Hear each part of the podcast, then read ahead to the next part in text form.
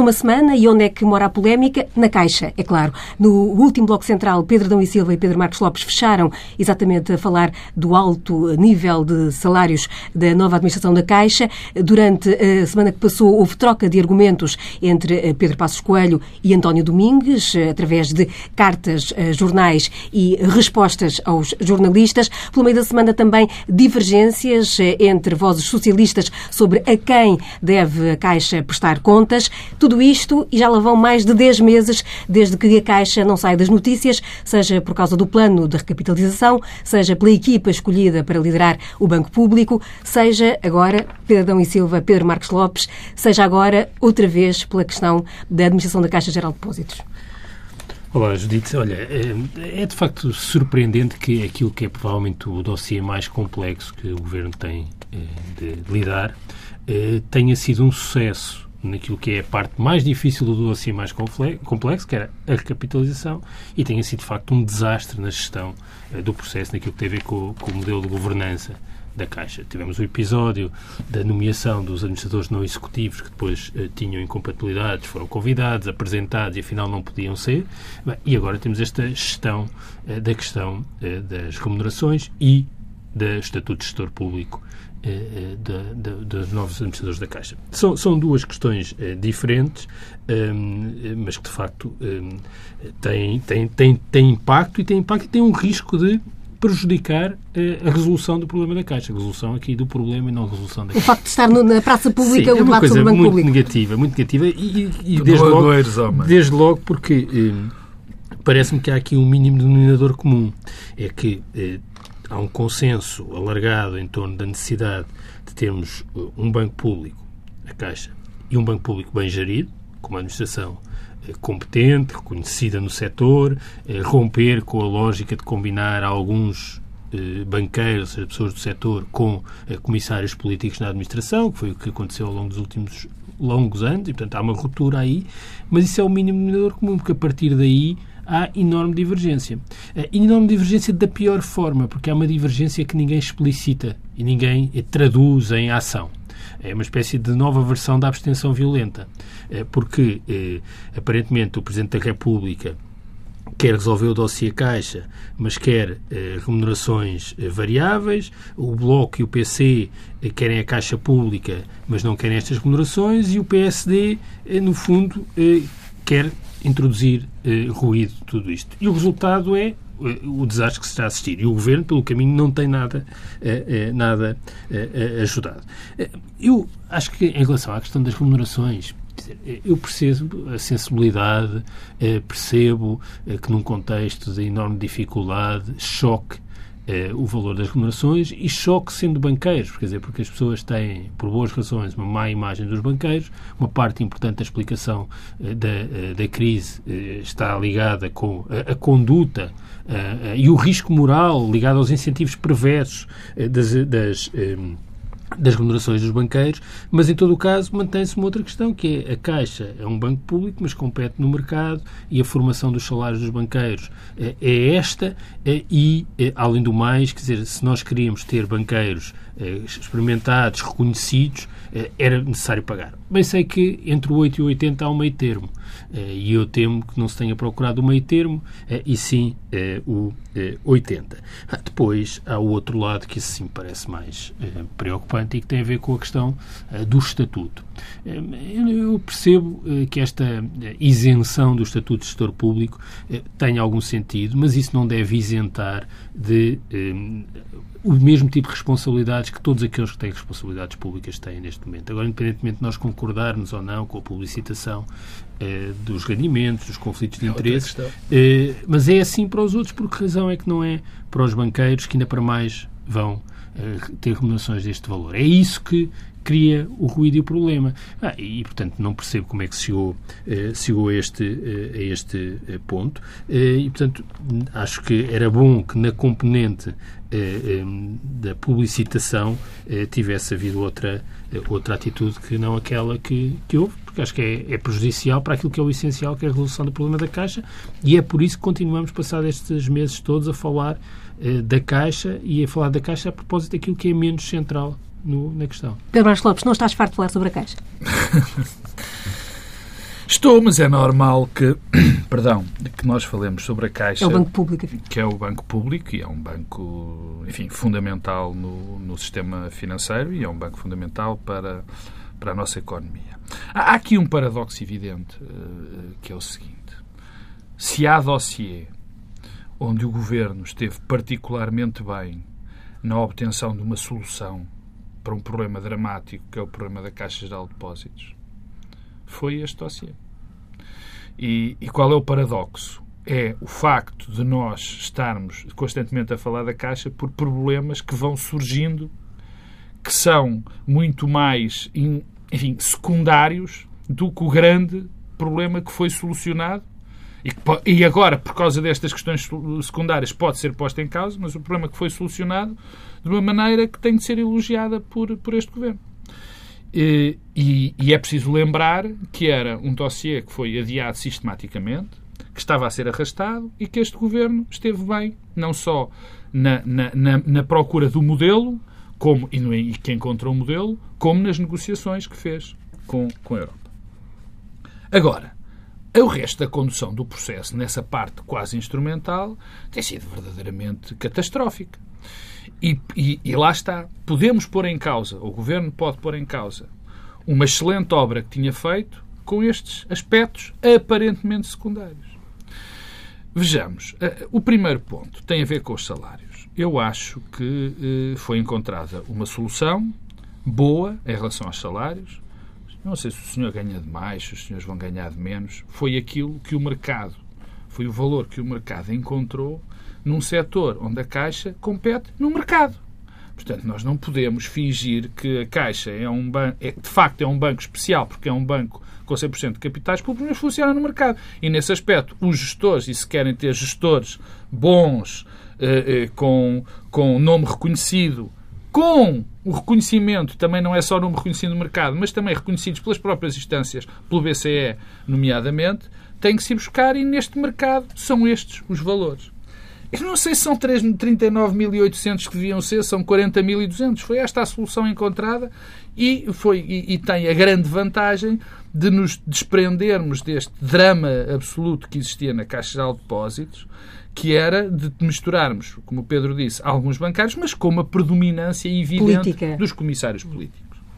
Que teve consequências dramáticas, dramáticas. Eu não, não, quer dizer, não posso esquecer de situações como o empréstimo do dinheiro ao sobrardo para a compra, para lutas particulares de bancos, por exemplo, o BCP, do mal parado, de, de, de ações ruinosas que eram motivadas apenas, apenas por, por questões políticas. Bom, Portanto, eu nos salários estamos completamente, na minha opinião, estou perfeitamente de acordo. E a questão do escrutínio? Agora, o escrutínio. Eh, eh, mas antes, antes, do, antes do, do, do, do escrutínio, ou aliás, é o escrutínio, peço desculpa, Judite. A questão é esta. Se por um lado eu penso que a questão dos salários deve, está bem resolvida, e foi resolvida desta forma, acho que na parte do escrutínio é, é até é menos uma questão de escrutínio. Repara apesar de eu aceitar estes salários, eu também não posso esquecer que estamos perante um banco que é 100% público e que estes senhores têm, de facto, uma equiparação a um gestor público.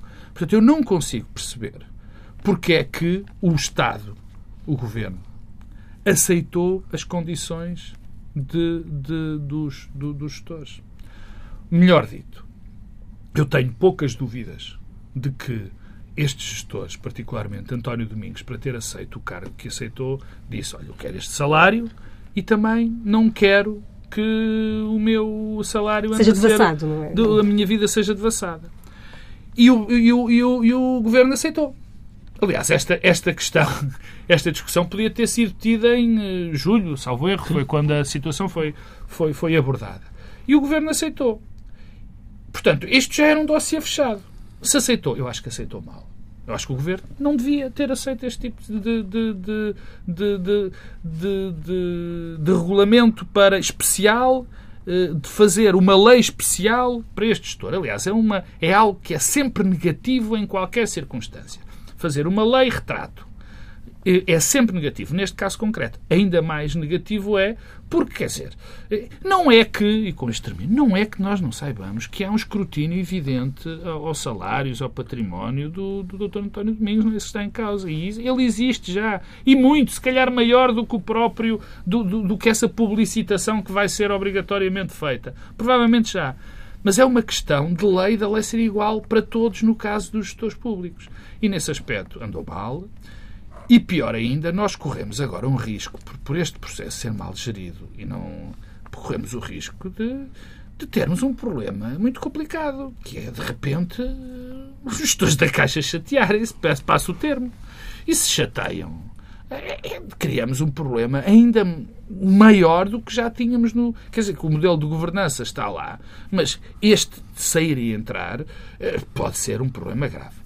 Como última nota, deixa-me dizer isto, desculpa, tens razão, já é, já é a terceira, já é a segunda última nota. Eu acho que foi que, que, que não ficou, ninguém saiu bem nesta fotografia, nesta troca de mimos entre Passos Coelho e, e António, António Domingos. Domingos. Uh, nem eu acho que António Domingos, nem eu acho que Passos Coelho devia ter uh, uh, invetivado diretamente António Domingos, porque se há alguém que, António, que Passos Coelho se deve dirigir é o Primeiro-Ministro e é o Ministro das Finanças, que são os responsáveis por este modelo, nem eu penso que António Domingos esteve bem em responder ao líder da oposição. Eh, Pedro eh, Adão e Silva, eh, o Governo tem falado, e o PS, várias vozes sobre este assunto e a oposição aparentemente está unida nesta questão. É sustentável a posição? O Primeiro-Ministro, penso que ainda ontem, remetia esta questão de, do escrutínio por um lado para a Caixa, por outro lado para o Tribunal Constitucional. Lavava uhum. as mãos desse assunto. Sim, o Governo tem falado a várias vozes e a oposição também, e portanto é isso que ajuda ao Governo, porque na verdade há aqui eh, uma vontade eh, indómita da oposição não se entender sobre este assunto, e aliás sobre todos os outros, e portanto isso eh, favorece o Governo, ou seja, a ideia da coligação negativa foi algo muito presente, aliás, em soluções políticas anteriores do PS é minoritário, eh, desapareceu, deixou de haver coligações negativas.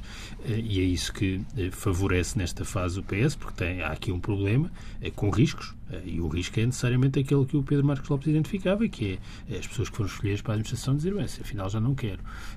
E isso pode ser um problema, porque e, e, para responder à tua pergunta, há aqui três dimensões que me parecem importantes. Uma é, se nós queremos uma caixa pública e bem gerida, não podemos esperar que isso resulte da ação de bons samaritanos. Uh, não vai ser assim. E, portanto, se não são bons samaritanos, é bom que sejam remunerados e, e que sejam avaliados, uh, porque não vai haver muito mais oportunidades para uh, salvar a Caixa.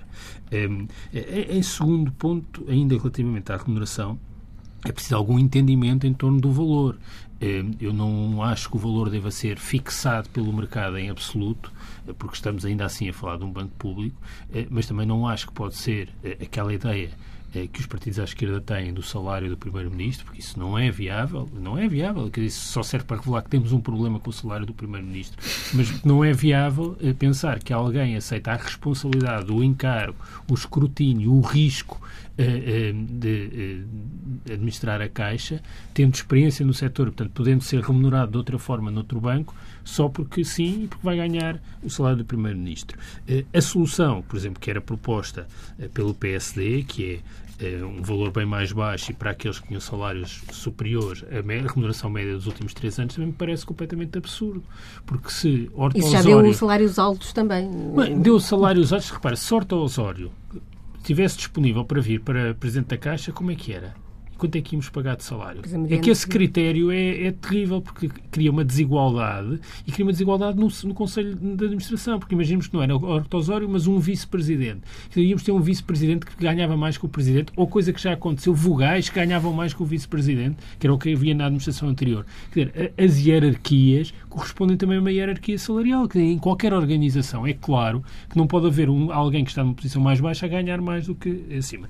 E depois sobram dois pontos importantes e que ainda têm a ver com o escrutínio e com a dimensão eh, pública, eh, eh, que é o seguinte. Bem, eu fiquei surpreendido a propósito desta lei feita à medida, porque percebi esta semana numa notícia do público que já no tempo de Vítor Gaspar havia a ideia de isentar os administradores da Caixa do Estatuto um, e que isso era à vontade do Ministério das Finanças. Foi travada na altura pelo, pelo Passos Coelho. É, é, eu, isso pareceu-me curioso, porque isto revela uma coisa que no universo das finanças é sistemática, é uma espécie de lei de ferro, e o universo das finanças, ao largo, aliás, ao Banco de Portugal, é o Ministério das Finanças e o Banco de Portugal, que é uma cultura um, diferente uh, e insensível uh, ao debate público e àquilo que é a percepção pública que as pessoas fazem sobre o que se passa nas finanças e no Banco de Portugal. E que essa cultura sobrepõe-se à vontade política. Uh, e, por vezes, há vontade política capaz de travar, mas por outras não. e, portanto, essa ideia, que é uma coisa que acontece muito nas finanças, que há uns diplomas que andam ali a marinar e cada vez que muda o secretário de Estado ou o ministro, alguém atira para cima a ver se desta pega, a sensação que fica é que desta vez pegou.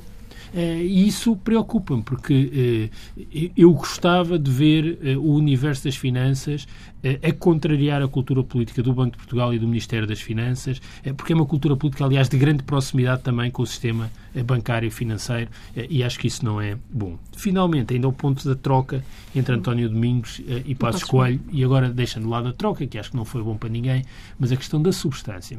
Há um ponto que eu acho que é muito importante e que tem a ver com a informação privilegiada.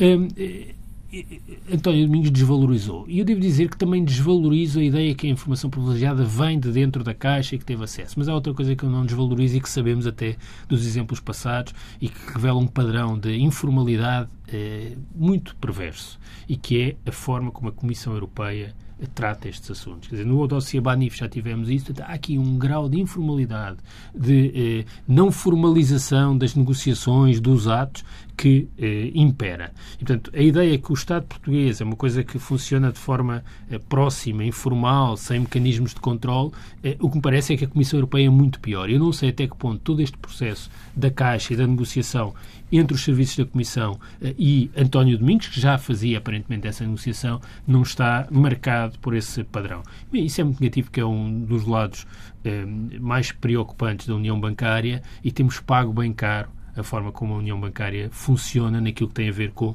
a regulação uh, do sistema português, desde logo porque uh, percebemos, isso é o lado tóxico para Pedro Passos Coelho, é que cada vez que Pedro Passos Coelho fala da Caixa, todos nos lembramos da carta, por exemplo, da comissária a Maria Luísa Albuquerque, a propósito do Banif, meses antes das eleições, dizer que o tempo estava já. que o tempo estava já completamente escutado. Pedro Marcos Lopes, eh, retomando esta ideia do Pedradão e Silva, eh, terá sido junto da, da Comissão que António Domingos terá ido eh, buscar essa informação ou... Eu não sei, mas suspeito. Sim, ou, ou, ou é crível pensar que a mera leitura dos relatórios e contas da Caixa, a leitura atenta, como disse António Domingos, chegava para construir um plano para recapitalizar, reestruturar a Caixa? Eu, eu infelizmente suspeito. infelizmente suspeito que esse tipo de comunicação circule dessa forma, o que é verdadeiramente dramático, quer dizer, porque depois nós não podemos sequer fazer, quer dizer, agora que toda, todo este dossiê virou, virou do, de, da Caixa de Depósitos, virou para a questão do escrutínio e para a questão de nós sabermos o que se passa realmente nos processos de decisão e o que é que pode condicionar os processos de decisão, temos este tipo de informalidade que perturba exatamente toda essa informação e tudo aquilo que nós queríamos que fosse muito claro e que nós possamos ter um histórico. É, é, a questão do histórico é fundamental, atenção, quer dizer, não, nós não podemos fingir que nem devemos jamais pensar que o facto de nós não, não termos a, a, a história das coisas nos, pode ser evitado. Isto é algo que tem que permanecer tem de ser, nós temos de lutar para que essa informação exista, para que nós depois a possamos consultar. Portanto, eu tenho poucas dúvidas que o BCE deu umas informações a António Domingos. Olha, se me permites, deixa-me também dizer que há aqui uma questão que também... Acho que falava mais da Comissão. Uh, sim, uh, sim, tens razão. Uh, que, que me também perturba, que é esta história do estudo da, da da auditoria. Da auditoria que auditoria. foi pedida, não avançou. Eu quero ficou... saber o que é que se passa. Quer dizer, de facto, eu ainda ontem, ontem li uma notícia eh, de que António Domingos, Ferro Rodrigues, terá perguntado a António Domingos, então, como é que anda a autoria? Não, não começou, não há nada. Ninguém pediu, eh, basicamente. Isto, vamos lá ver se a gente se entende. A Assembleia da República, um órgão de soberania, deu essas instruções a António Domingos isso não está acontecendo. António Domingos já é, é Presidente da Caixa há dois meses. E há aqui algo que tem que ser resolvido. Deixa-me só dizer que a da Assembleia da República, é, não sendo vinculativa, era uma recomendação, mas o Conselho de Ministros, ele próprio, aprovou. Sim, sim, sim, tens razão. Essa, mesmo, esse passo é o que está bem. Quer dizer, se o Conselho de Ministros, eh, peço desculpa, tens toda a razão. Em junho, penso eu. É, é, quer dizer, isso ainda não aconteceu nada. Ainda não aconteceu nada. Por outro lado, aquela informação assim meia. Que nós temos contraditórios permanentes. Se foi pedido, se, se, ele, se António Domingos pediu um estudo antes, se não pediu um estudo antes. Quer dizer, cada vez se adensa mais este mistério, que não é nada bom para este dossiê que tem que ser resolvido rapidamente. E já agora, eh, aproveitando uma coisa que tinha perguntado ao Pedro há bocado, em termos de, da, da, nova maioria, eh, há aqui uma clara divergência entre o Partido Socialista e os eh, partidos da esquerda. Poderá haver aqui, uma vez que já se sabe que a esquerda disse que vai... Catarina achas Martins, que é tanto? Achas que essa divergência... Pelo menos o debate poderá acontecer. O PCP e o Bloco querem apresentar limites outra vez ao gestor público, querem incluir. O PSD também anunciou a mesma coisa coisa, o CDS sim. também. Eu acho que vai. Que é um, que não pode acontecer votarem todos contra o PS? vamos lá ver se a gente se entende. Se este dossiê, se este tipo de salário fosse proposto uh, no anterior governo, também ninguém tem dúvidas que o Bloco de Esquerda e o PCP já estavam a organizar manifestações na rua, já tinha que educar me Este ponto é muito importante, pois quer dizer alguma coisa sobre isso? Uh, tem tenho, sido dito muitas vezes tenho, e acho que é muito interessante. Tenho, tenho poucas dúvidas que isso, que isso aconteceria. Eu também estou convencido que o Bloco de Esquerda e o Partido Comunista Português, neste, neste, neste dossiê, estão a, a, afirmar as suas posições de princípio. Eu acho normal que o PCP ache que não se deve pagar mais que o Primeiro-Ministro, que o Presidente da Caixa não deve ganhar mais que o Primeiro-Ministro. Se o PCP defende que a banca deve ser toda pública, portanto, isso não, não, não me surpreende. E o próprio Bloco de Esquerda tem alguns dos seus pensadores que já defenderam isso, não é? Portanto, não me surpreende. Claro que é completamente uh, estapafúrdio, quer dizer, ou então o Bloco de Esquerda também acha que, que, que quer dizer, que não se deve pagar aquilo, portanto, porque se calhar defende que não deve haver um banco público a concorrer com os privados. Portanto, isso não me surpreende. O que eu tenho a certeza, o que penso ter certeza não, mas estou completamente seguro, eu, que o Bloco de Esquerda e o PCP hão de arranjar uma forma muito engenhosa, com certeza, muito engenhosa de viabilizar este, este, toda esta situação e é bom que o façam. Pedro Silva, Olha, eu queria, não, queria dizer duas coisas diferentes. Uma é, é parece-me evidente, e não é de hoje, é que o PC e o Bloco em particular escolhem os temas ligados ao sistema financeiro para se demarcarem é, do PS. É, eu julgo que, aliás, o sucesso eleitoral do Bloco de Esquerda está muito ligado às bandeiras que o Bloco eh, levantou em torno do sistema bancário, ao processo do BES, tudo isso, à visibilidade e à notoriedade que adquiriu nisso e, portanto, é um ponto de diferenciação e é um ponto de diferenciação com potencial eleitoral. Dizer, as pessoas têm uma imagem negativa do sistema financeiro, têm uma imagem negativa eh, da banca em geral eh, e que há um problema de conluio, de proteção, eh, de proteção política também, de captura do interesse público por aquilo que tem a ver com o sistema financeiro. Portanto, o Bloco manterá sempre a sua a diferenciação aí eh, e, portanto, isto é, tinha de o fazer também no banco. Outra coisa é, é um argumento que eh, tem se tornado muito popular e que eu acho que é muito interessante, mas que tem o efeito exatamente ao contrário daquele que é desejado por quem o dissemina, que é a ideia, ah, se isto fosse um governo do PSD, o que se estaria a passar? Eh, isto é válido agora para os bancos, é válido para as greves, é válido para a comunicação social, eh, é válido para a FENPROF, tem sido usado em... Para a FENPROF, se é usado, está mal usado, porque é. nunca a FENPROF foi atacou tanto o governo como o de José Sócrates, por exemplo. Mas, portanto, que agora, onde é que, está, onde é que estão os sindicatos, onde é que está a contestação? De cada vez que isso for dito, isso só reforça a imagem do governo. Porque o que isso sugere, o que isso sugere é que esta solução, ao contrário do sugerido, é capaz de garantir alguma paz social e pacificação. As pessoas veem como positivo. Temos um governo que é capaz de fazer as mesmas coisas em algumas matérias, mas sem a contestação e a, e a, e a perturbação pública. Isso é uma vantagem do governo. É uma espécie de argumento de Nixon goes to China. Quer dizer, só o Nixon é que pôde reatar as relações diplomáticas com a China porque era insuspeito qualquer proximidade eh, ao, ao, ao comunismo. Eh, no fundo, o que está aqui a ser dito é que este governo tem uma capacidade política política, é disso que estamos a falar, efetiva, superior ao governo anterior. E, portanto, ninguém se protesta. Cada vez que disserem ninguém protesta, ainda bem, porque afinal isto garante paz social em lugar eh, da contestação que era anunciada por os comunistas terem, eh, eh, irem para o poder e obrigarem eh, o governo a nacionalizar. Eu tudo. compreendo muito bem esse teu argumento, só que não era esse argumento, não foi isso que eu, eu disse. Que não eras tu que estás a dizer. Ah, eu sei que não eras tu que estás a dizer. Pronto. Eu estou só a chamar a atenção que não tem passado um dia sem que se ouça esse argumento. Há dois não. Uma espécie de frustração da mas direita. Eu, eu percebo frustra... esse argumento. Não, eu percebo, mas há uma frustração da direita de ah, ninguém protesta. Vou... Se a direita continua a dizer que ninguém protesta, está a chamar a atenção que o governo é capaz de resolver um problema para a vida das pessoas. É essencial que é paz social. Não era propriamente tema do programa, mas já, mas já, mas podemos, se me permite, se a sua moderadora permite, eu digo. Eu acho que há duas dimensões neste, nesta questão que o Pedro levanta. A primeira, ele tem razão. A primeira tem razão, quer dizer, as pessoas encaram, este, as pessoas preferem não ter greves no metro do que ter greves no metro. E não é por alguém dizer, ai, ai, ai, ai, se, não, se fosse o governo de direita havia greves no metro e assim os problemas mantêm-se e não há greves no metro, as pessoas dizem, olha, ainda bem que os problemas eram iguais e ao menos não há greves. Quer dizer, eu percebo esse, esse, esse argumento. O outro argumento é que já não é bem assim. E porquê é que não é bem assim? Porque dá a ideia faz passar a ideia de que os sindicatos não estão propriamente a defender os interesses dos trabalhadores dessas empresas, mas estão a defender interesses políticos que não exatamente aquele, que não são exatamente aqueles que devem defender. Esse é o problema. O que eu acho é que quem faz esse discurso o faz errado.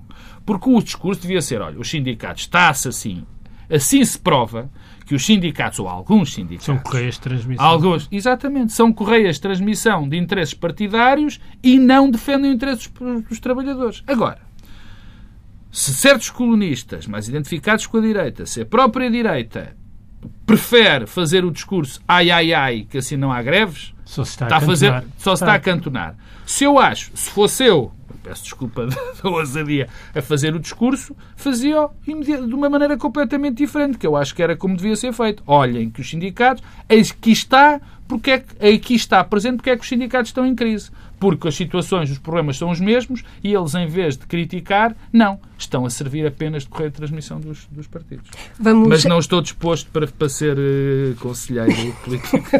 Fica o aviso. Vamos avançando na, nos temas de hoje. O financiamento uh, partidário esteve ontem em debate uh, no Parlamento. Votação na Generalidade para já. Há uma ideia comum de estender os cortes. não se sabe ainda se para sempre ou apenas por mais dois anos. E caiu já por terra a ideia de tributar ou de acabar com as isenções uhum. fiscais de que os partidos beneficiam. Os partidos devem ou não ser tributados Olha, no património, Pedro Domicílio? Não, acho que são entidades de interesse, quer dizer, interesse público. público não. Mas já agora esclarece-me só uma coisa. Um, o estender os cortes significa o quê? Porque os cortes acabavam agora?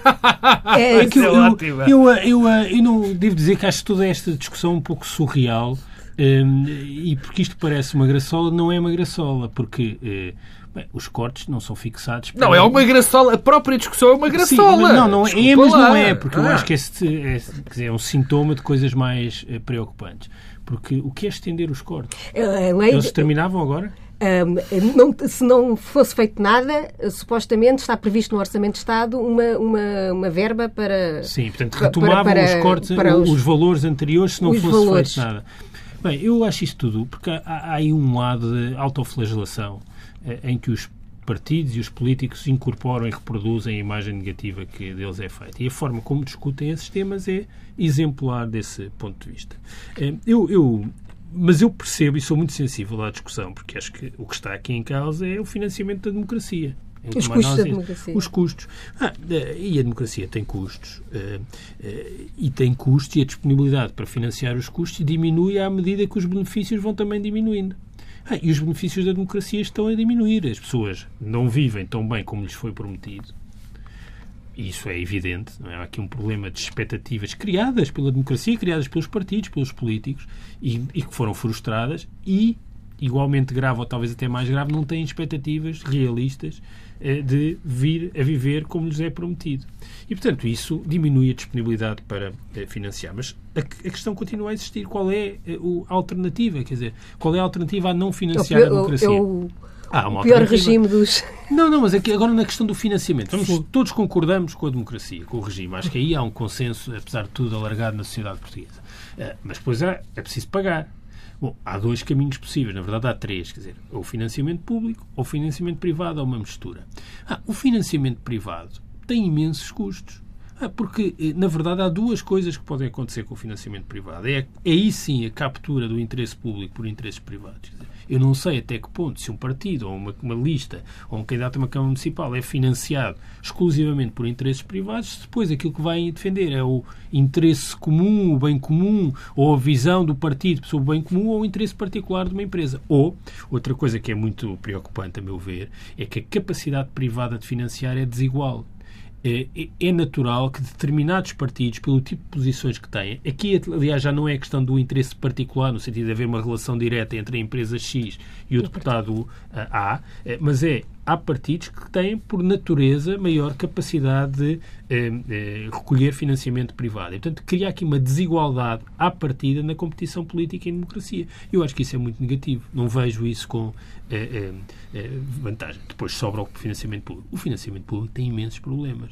Ah, e o principal dos problemas do financiamento público é exatamente a ideia que eh, os partidos, eh, os políticos, eh, alguns deles, em vez de servirem o interesse público, servem-se. Isso tem um efeito devastador.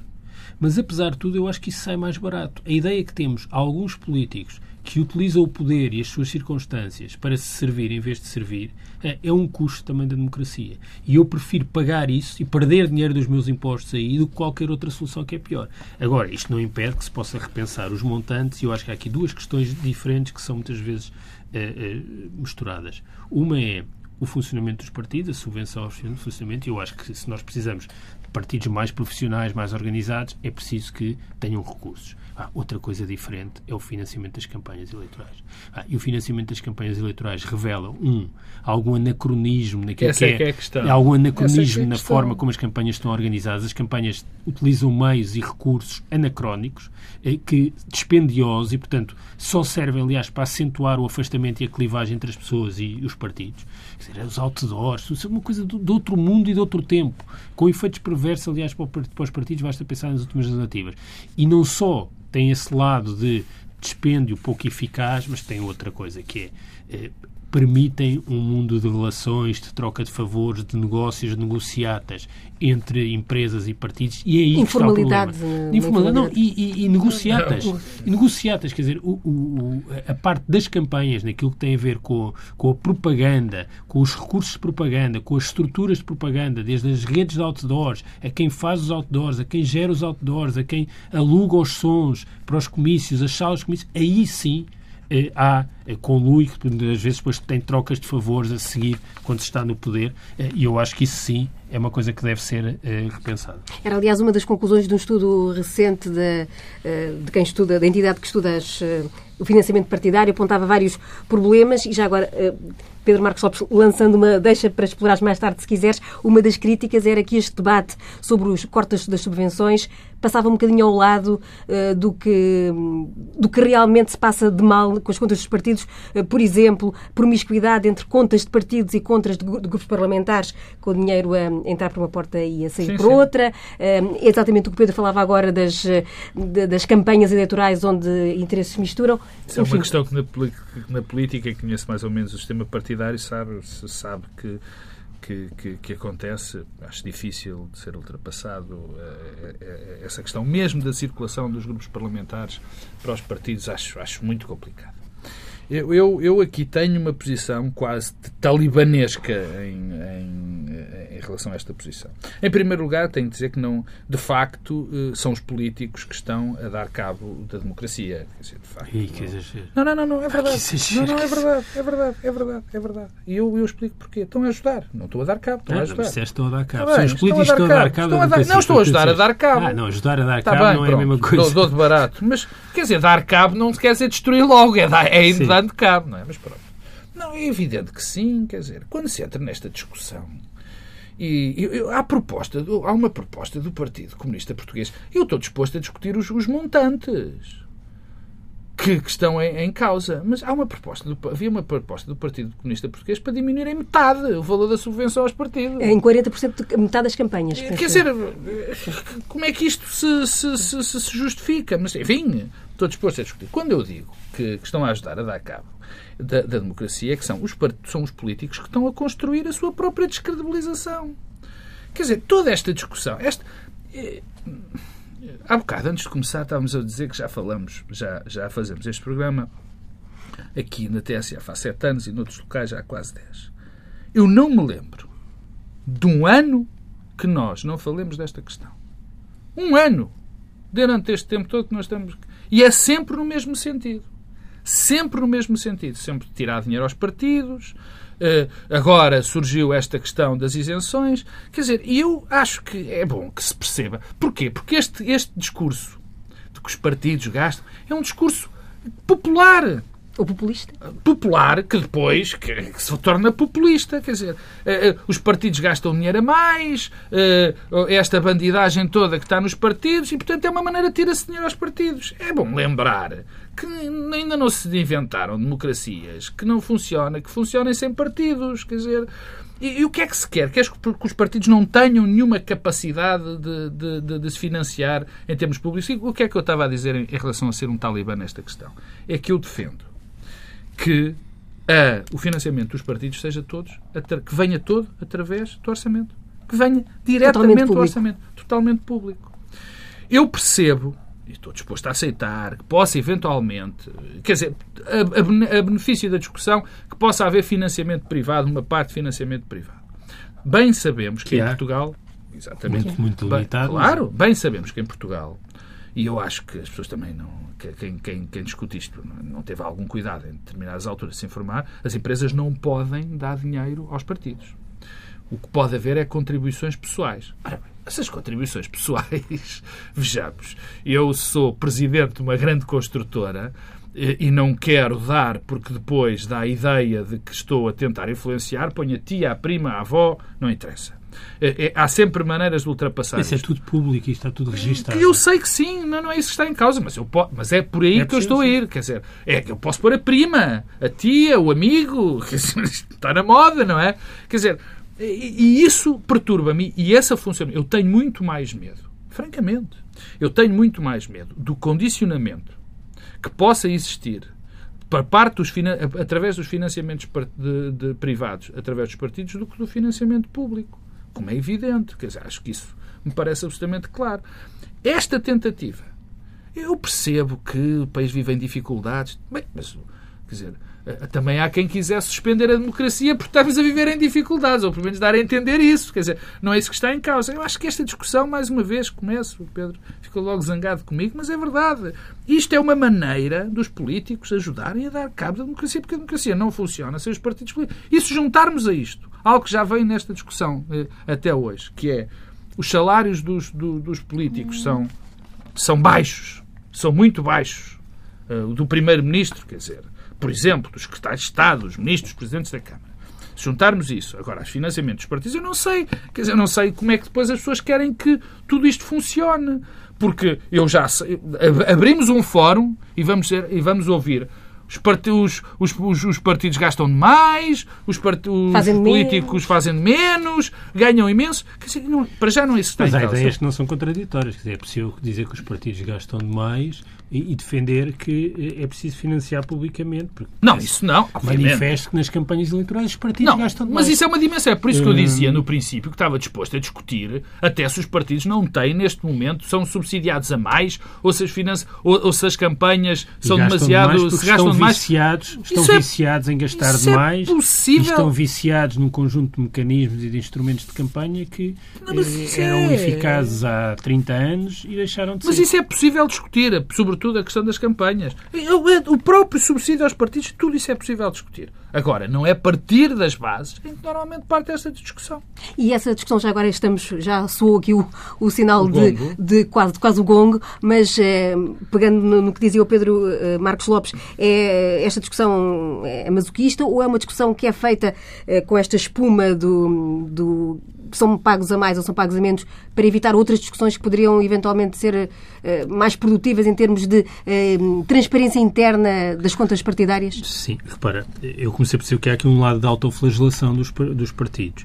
Um, e não veio, quer dizer, há outra coisa que nós eh, não referimos e que tem a ver com esta discussão e a forma sistemática como aparece, é que ela também é sempre tida para penalizar o partido A ou o partido B. Quer dizer, há alguém que introduz a questão do IMI porque quer prejudicar o PC, eh, porque tem muito património e os outros partidos não têm, o que aliás também liberta o PC para depois poder reclamar cortes maiores, eh, já para não falar, porque quer dizer, não tínhamos dúvidas, uma parte importante do funcionamento das estruturas partidárias é feito através das autarquias locais e os, os, os, as pessoas que trabalham nas câmaras municipais e que acumulam com de facto garantir o funcionamento do partido. Ora, naturalmente, há partidos que têm uma presença autárquica maior, também têm essa capacidade. Portanto, é, o agendamento da medida A da medida B é sempre direcionada para o partido A ou o partido B. Agora, o PS que está com uma situação financeira aparentemente muito má, portanto, isto surge para penalizar o PS.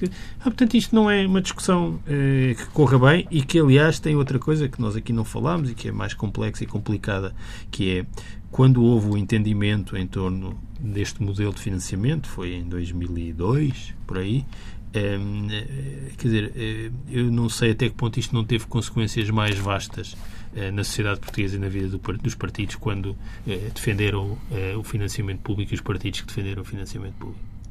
É uma dúvida que fica e que não vamos poder continuar agora não. a explorar. Nem agora, nem nunca. Tem-me bem, tem bem que é uma dúvida que metódica que vai pairar. É, mas, mas que nos vai ficar a, a, assombrar. A assombrar mesmo. Isto, esta questão do financiamento público é, é que o financiamento privado é, convém também a muita gente. Uh, e, portanto, é, é mesmo uma ruptura a defesa do financiamento público apesar de toda esta eh, polémica e das críticas populistas, é que de facto, eh, apesar de tudo, protege-nos muito mais a todos. Pedro Dão e Silva, Pedro Marcos Lopes, infelizmente o tempo chegou ao fim, o Bloco Central regressa na próxima semana.